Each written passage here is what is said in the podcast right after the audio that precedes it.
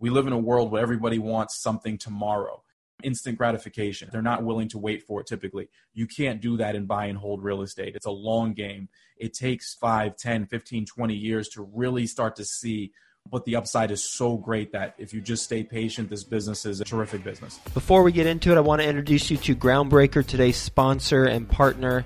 They are an all in one suite of tools for small to medium size real estate syndicators. They've got a special focus on real estate syndicators with 1 million to 100 million assets under management. They help you increase productivity and investor satisfaction by automating fundraising reporting and investor relations through elegant and powerful workflows built by syndicators for syndicators. Groundbreaker will help you scale your business without the need to scale your overhead. So they're going to help reduce your costs because of the admin team that won't need to be as large. And they're going to help you reduce your risk of data breach because of the security systems that they have in place. They'll help you increase your revenue by growing your assets under management because you're going to be allowed to focus on the things that are most important, like business growth and operations, not those administrative logistics. And ultimately, they're going to help you elevate your company's brand and professionalism and investor experience because your investors are going to enjoy having this platform with all their information versus however you're currently doing it three things specifically about Groundbreaker I personally like. One, super easy to use from an investor standpoint and from a general partner standpoint. Two, it allows investors and general partners to fund electronically, meaning that a limited partner can complete their entire subscription and funding cycle without leaving the platform. And on the general partnership side, for distributions, you can set it up so that you can trigger bulk ACH payments within the platform. And then the last thing I really like about Groundbreaker is it's well, it's cost effective. It's healthy to the bottom line. Their basic plan allows sponsors to sign up for as little as $100 per month with no limits on deals or investors. And you can read all about the pricing on their website. Speaking of their website, it is groundbreaker.co forward slash Joe, J O E. And when you go there, groundbreaker.co forward slash J O E, you're going to get access to a pitch deck that the Groundbreaker team created so that you have a template should you want to use that and customize it for your own deal. So go to groundbreaker.co forward slash Joe. Quick disclaimer the views and opinions expressed in this podcast are provided for informational purposes only and should not be construed as an offer to buy or sell any securities or to make or consider any investment or course of action. For more information, go to bestevershow.com. Best ever listeners, today's guest is being interviewed by Theo Hicks. You know Theo, he's with us every Friday on Follow Along Friday. You're going to get a lot of value from this conversation. So, with that being said, let's get going. Hello, best ever listeners, and welcome to the best real estate investing advice ever show. I'm Theo Hicks, and today we'll be speaking with Willie Mandrell. Willie, how you doing today? I'm doing well, Theo. Thanks for having me on the show. Absolutely. Thanks for joining us. Looking forward to our conversation. A little bit about Willie. He is a self made multimillionaire real estate investor, broker, coach, lecturer, and author. He has been investing in buy and hold rentals for 13 years and has a portfolio of over 40 units valuing at $10 million. He is based in Boston, Massachusetts, and you can say hi to him at his website, Willie Mandrell. That is W I L L I E M A N D R E L L dot com. So, Willie, do you mind telling us a little more about your background and what you're focused on today? Yeah, sure. Been a buy and hold investor since the very beginning, 2006. So 14 years, right at the height of the market, right before the market crashed, 2007, 2008. Rolled the market down and rode it back up again and uh, made some stupid mistakes, made a lot of great purchases. But I love the business. Rental business is great. Housing is something that's always going to be needed doesn't go out of style. It's been a great business for me. So you've got 40 plus units. How many buildings is that? What are the types of buildings you focus on? Are these all single families? Are they a 40 unit property? Somewhere in between? In Boston, everything's a three family. Almost all of our stock is twos and threes. Fours are pretty rare. They're out there, but they're rare. The majority of my portfolio is three families. So roughly 12, 13 of them. I don't even know. I can't keep count anymore. I know it's a lot for the landscaper. It's a lot mm-hmm. for the snow removal guys, but 13 properties, 14 properties, somewhere around there. I have a couple single families mixed in there as well. Sure. So Maybe tell us about one of your earlier deals. I know in Boston, I've talked to a few people in Boston on the show before. Real estate's a little bit more expensive than it is in, say, Ohio somewhere. Right. So you're going to need a little bit more money to buy these properties up front. So maybe walk us through one of your earlier deals. Walk us through how you found it, how you actually afforded the down payment, what the business plan was, what the numbers were, things like that. Yeah, sure. The earlier deals, I work with a lot of on the brokerage side, a lot of buyers as well. And the earlier deals are always those properties that you find on MLS. They are FHA deals, mass housing deals here in Massachusetts, low down payment, 3% down, 3.5% down. You scrape that money together. Me personally, I went out and borrowed some money from my mother, borrowed some money from my grandmother, friends, did what I had to do, worked a couple extra jobs, and got that down payment. I think it was at the time roughly $15,000. My first multifamily sold for roughly 400000 Today, those prices in Boston since 2006 have basically doubled. The market obviously took a little bit of a dip, and now they have pretty much doubled. But it's the same method. Today, if you're just getting into the business, it's a high barrier to entry here in Boston. Yes, real estate prices are high. You do what you can to scrape, crawl, grab, pull, and get yourself in the business. But once you do, it's really great. Today, I am no longer spending or putting 20% down or 25% down. My focus is on the BRRRR strategy, the buy, rehab, rent, and refinance strategy. So I'm going out and looking for dilapidated three families, anything that is seriously broken down, heating systems, roof, bad siding, bad windows, no insulation, anything that needs a significant amount of work, and basically buying that with a combination of private money and commercial construction financing, rehabbing the property, and then going out and getting a commercial loan where I can put that into a permanent financing position. I definitely want to talk about that, but I want to ask a few follow up questions on that first deal. So, the first deal you said that you did an FHA loan. So did you house hack this property? I did. Lived in one unit, rented out the other unit, and in addition to that, it was a three bedroom unit, so I rented out the other two units in my bedroom as well. Relatively young, I think I was 23 at the time, and I still wanted to travel, still wanted to do other things with myself. So it was a great opportunity. I think my mortgage was roughly call it 2700. I was getting about 1500 from the lower unit and then another thousand bucks from the other two tenants within my rental units, one of them being my brother. So I would say 85, 90% of my mortgage was paid off by somebody else. So it was a great experience right from the start. And that's why throughout the, the housing market crash 2007, I was still able to hold on because the majority of my mortgage was being paid by other people. Did you do the first BRRRR strategy house with your own money? Or did you immediately jump from this house hack to raising money for BRRRRs, or was there like an in between step where you did something else first? Oh yeah, no, there's definitely an in between step. I think it's very difficult for you to go from buying your first house to doing a complete rehab. Some people do, but it can be you really want to learn the business and learn rental property business. You want to learn how to evaluate and how to figure out ARV and everything else. So for me, there was a couple in betweens. I started a rental brokerage and to be quite honest, I don't advise everyone to do this. this is not what you're supposed to do. But I was giving a line of credit for my rental brokerage. Brokers was doing pretty well, received a line of credit, and I used that line of credit as funding for the down payment. So in that particular situation, I had about a hundred thousand dollar line of credit for my rental brokerage and used almost all of that as down payment and then the rest of the purchase price came from hard money at the time it was hard money was financing 75 to 80% of the purchase price and then 100% of the construction loan was given by hard money. So that was my first BRRRR strategy. Was a house hack turnkey or did you do some renovations there too? Minor. For the most part, it was turnkey. Very turnkey compared to what I'm doing now. I'm going in and pretty much gutting things down to the studs now. For the most part, that first house hack was all cosmetic, kitchens, bath, paint, carpet type of situation. Perfect. Okay, let's talk about the BRRRR strategy. Maybe let's start by talking about the private money you're raising for that. So, how are you structuring that with the people you're raising money from? Who are you raising money from? Sure. When you first start out, and this is why it's difficult to go out and do the BRRRR strategy the way I'm doing it now initially, because you don't really have those connections. You don't have the resume. But once you build up a solid resume for yourself, you have that first two family that you bought or three family that you bought with an FHA loan and then you can probably work the system, buy another one with a very low down payment loan as well. So now you have four, five, six units under your belt. That initial private capital is probably still going to come from somebody within your family. somebody who understands what you're trying to do, what you're trying to build. It might be an aunt, it might be an uncle, it might be a parent, it might be a cousin. The initial loan for me was my grandmother who provided that initial private capital to go out and do and purchase that third or fourth property that I was working on.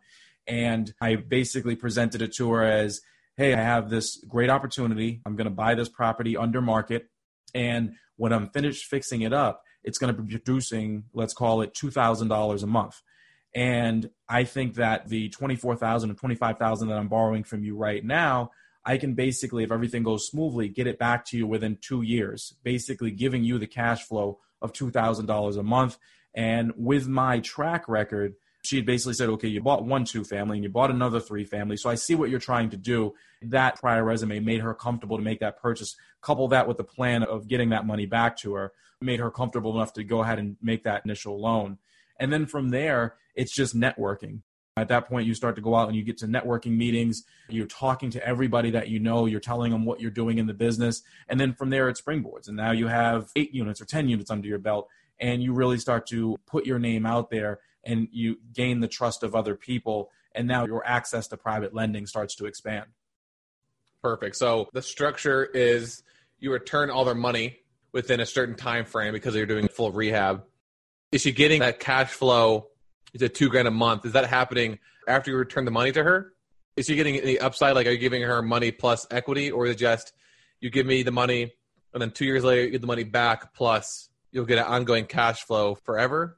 No, she had no desire. And again, this is my relative, right? So what you're saying is great question. It's a typical private money situation that I'm working on today. They're either equity or debt partners. My grandmother in this particular situation said, I just want my cash back. That's pretty much what it was. I, I want to oh, help nice. you out and I want to do what I can. There was no embedded interest rate. There was no equity position. I own the property outright and still do today. Today, though, my private money lenders are not my family members. They're looking for a return on their investment. So I either structure it as debt or equity. So if there's a really sweetheart deal on the table and I know that I'm going to be in and out of this thing in no time and I can get all my money back and refinance it and pay the lenders back, I'll probably structure that deal as a debt partner. So meaning, hey, Theo, can I borrow 100 grand from you? Or here's an opportunity to invest 100 grand with me, right? And I'm going to pay you 12% on your money. So 12% on your money on 100 grand is roughly a thousand bucks a month. And once I'm all said and done, if I'm rehabbing that property for six months and it takes me another three months to lease up, then they're going to earn $9,000 on their money during that nine month period. Then I'm able to basically go back to the bank. And once I consolidate those loans and refinance out that private capital, I'm basically paying that private lender back. Or that's a debt structure, or I can structure it as equity and basically say your $100,000 comes in and that $100,000 is now giving you a position of 20% within the property. So for every $1,000 that the LLC disperses from this property, you're taking $200. And then if we ever sell the property in the future, let's say we sell it for $100,000 profit, 20,000 of that $100,000 is yours. So they would own whether up or down if you're an equity partner, you participate based on your percentage ownership. Is this something where you offer debt and equity in the same deals or do you offer only debt for some deals and only equity for other deals? When I started off, it was a little bit too complex to do both in the same deal. Today, we do have deals where we are offering debt and equity to potential investors. So obviously, your equity position will be lower, but you are also achieving some type of return right from day one as well, based on the performance of the property. So the calculations are a lot easier for debt. It's a better upside for you if the property is doing really well. It's a better upside investor if the property is not doing really well. Equity if the property is doing really well, you'd probably wish you gave away less equity and you wish you had debt. So there are gives and takes for both. Uh, it all really depends on how you want to structure the deal and your access to capital at the time. Sure. I'm trying to understand. So, from your perspective, why wouldn't you just do debt on every deal? I'd give you a perfect example. So, today we're looking at coronavirus. Since March, we've been dealing with this thing, and no one has a crystal ball and no one really knows where the market's going to go. If this was 2014, we're trending upward and it'd probably be best to do debt. But let's say hypothetically we take a 10 to 15% downturn in the next couple months, it actually is safer for me, especially because, give another example here in Boston, we have an eviction moratorium, right? We're not allowed to evict anybody. We have roughly 36 to 40 million Americans out of work at the current time. So if I have tenants that are not paying their rent, it's better for me to have an equity partner because that equity partner is also participating in that downside. If I had a debt partner, they want their interest payment regardless of the performance of whether the tenants are paying or not. So the equity partner participates. It's safer for me in an unknown environment. The debt partner doesn't participate. It's a better investment for me when things are a little bit more certain, if that makes sense. That totally makes sense. Thanks for elaborating on that. All right, Willie, what is your best real estate investing advice ever? Stay patient. The best real estate investing advice I can give to anybody is stay patient. I've been in this business for 14 years now. People look at me and they see the end product, right? They see what's at the end of 14 years. But it was a struggle going through the 2007, 2008, 2009 years where people were getting foreclosed on and my home was worth less than what I owed on the property. It wasn't certain whether my tenants were going to lose their job. This is a great business. I'm in my mid to late 30s right now. I'm probably going to see several more recessions, but I understand that I have a 20 year timeline before I'm even looking to settle down or retire and cash out. So, real estate, and again, this is just my opinion, people in society today, we live in a world where everybody wants something tomorrow instant gratification. They're not willing to wait for it typically. You can't do that in buy and hold real estate. It's a long game. It takes 5, 10, 15, 20 years to really start to see but the upside is so great that if you just stay patient, this business is a terrific business. All right, Willie, are you ready for the best ever lightning round? Absolutely. Let's do it. Okay, first, a quick word from our sponsor. Groundbreaker helps you increase productivity and investor satisfaction by automating fundraising, reporting, and investor relations through elegant and powerful workflows built by syndicators for syndicators. Go to groundbreaker.co forward slash Joe. That's groundbreaker.co forward slash Joe to get a free deal pitch deck template. If you have a smaller rental portfolio, then here's a no brainer for you. Hemlane's property management platform automates the entire rental lifecycle with connections to local agents and maintenance coordinators. You are in control and have more free time. Check them out at hemlane.com. That's H E M L A N E.com. Okay, Willie, what is the best ever book you've recently read? Retire Young, Retire Rich. Wouldn't say it was recent, it was probably maybe five years ago, but that was the game changer for me. That was the one book that said I had read Rich Dad, I had read The Millionaire Real Estate Investor, I had read The 10X Rule, a lot of great books. Start with Why, another great book. But Robert Kiyosaki's Retire Young, Retire Rich is kind of like the next level to Rich Dad, Poor Dad. It really kind of took my mindset to the next level and said, yes, I can do this. This is absolutely doable for me. And it was more about just buying real estate than it was all the other things that come around that topic as well the asset protection side of it the making your real estate business an actual business i think people go in and they get that first multifamily or that second multifamily and then they get stuck they try to do everything themselves. They try to manage. They try to be a legal advisor. They try to be their own accountant. And you can't do it like that. So that book really kind of took me to the next level and allowed me or helped me turn my rental property business into an actual business. If your business were to collapse today, what would you do next? If my business would to collapse today, I would have to push back on you and say I, I would want to see how my business collapsed because that's the thing that I love about real estate is you always need somewhere to live. So I don't know what a business collapse would look like. I still own the property at the end of the day, and I look at it like this: if the market was to take a serious dip, we got hit by 25% in terms of my values. Well, my net worth is going to take a serious hit. A lot of my net worth is tied up into the value of the real estate. So my net worth would take a hit, but I'm not sure that the cash flow would change. And if, let's say, for instance, 100 million people lost their job, right? And I have 10, 20% of my tenant base that can't pay. Well, there's a lot of other people in the country really struggling at that point and I don't see banks foreclosing. I don't see banks taking my property back from me because where would they go with it? So I could go down this long road of this hypothetical scenario that I've done a hundred times in my head, but that's what I love about real estate is the hypothetical collapse. I just don't see happening. And if it did, I would do everything I could to find more money and to buy more real estate because I don't think that the collapse would last very long. I think it would. I think we would end up coming back. And again, at the end of the day, everyone still needs somewhere to live, and I think real estate is one of those investments that are tried and true and that you can bank on. What is the best ever way you like to give back? Education.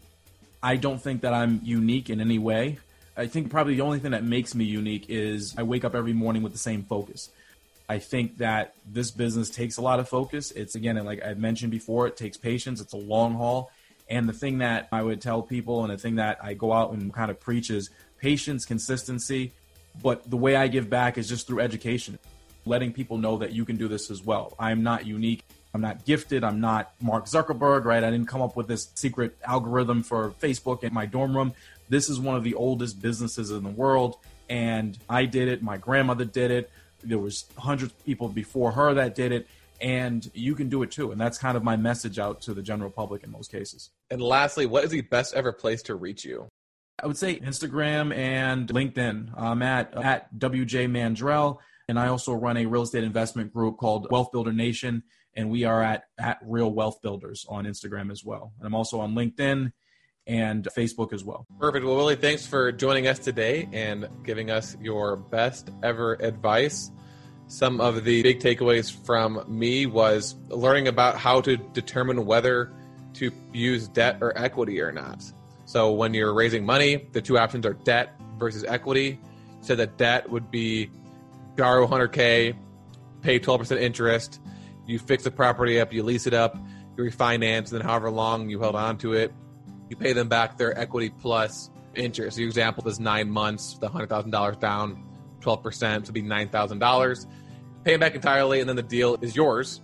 Equity would be you borrow 100K, and they get a percentage of the deal, say 20%. And you offer both on your deals now, but equity is a safer bet for you during a downturn because debt investors, they're going to want that interest rate no matter what. Right. So if you're not able to hit that 12% interest, I'm assuming the property has collateral, they could take the deal from you. So that was interesting to learn. And we talked about some strategies on how to raise money. You're very specific in saying how you, you first need to build a solid resume, do your first deal, FHA, try to figure out another way to do your next few deals with low money down, transition to raising money from some family member for you as your grandma.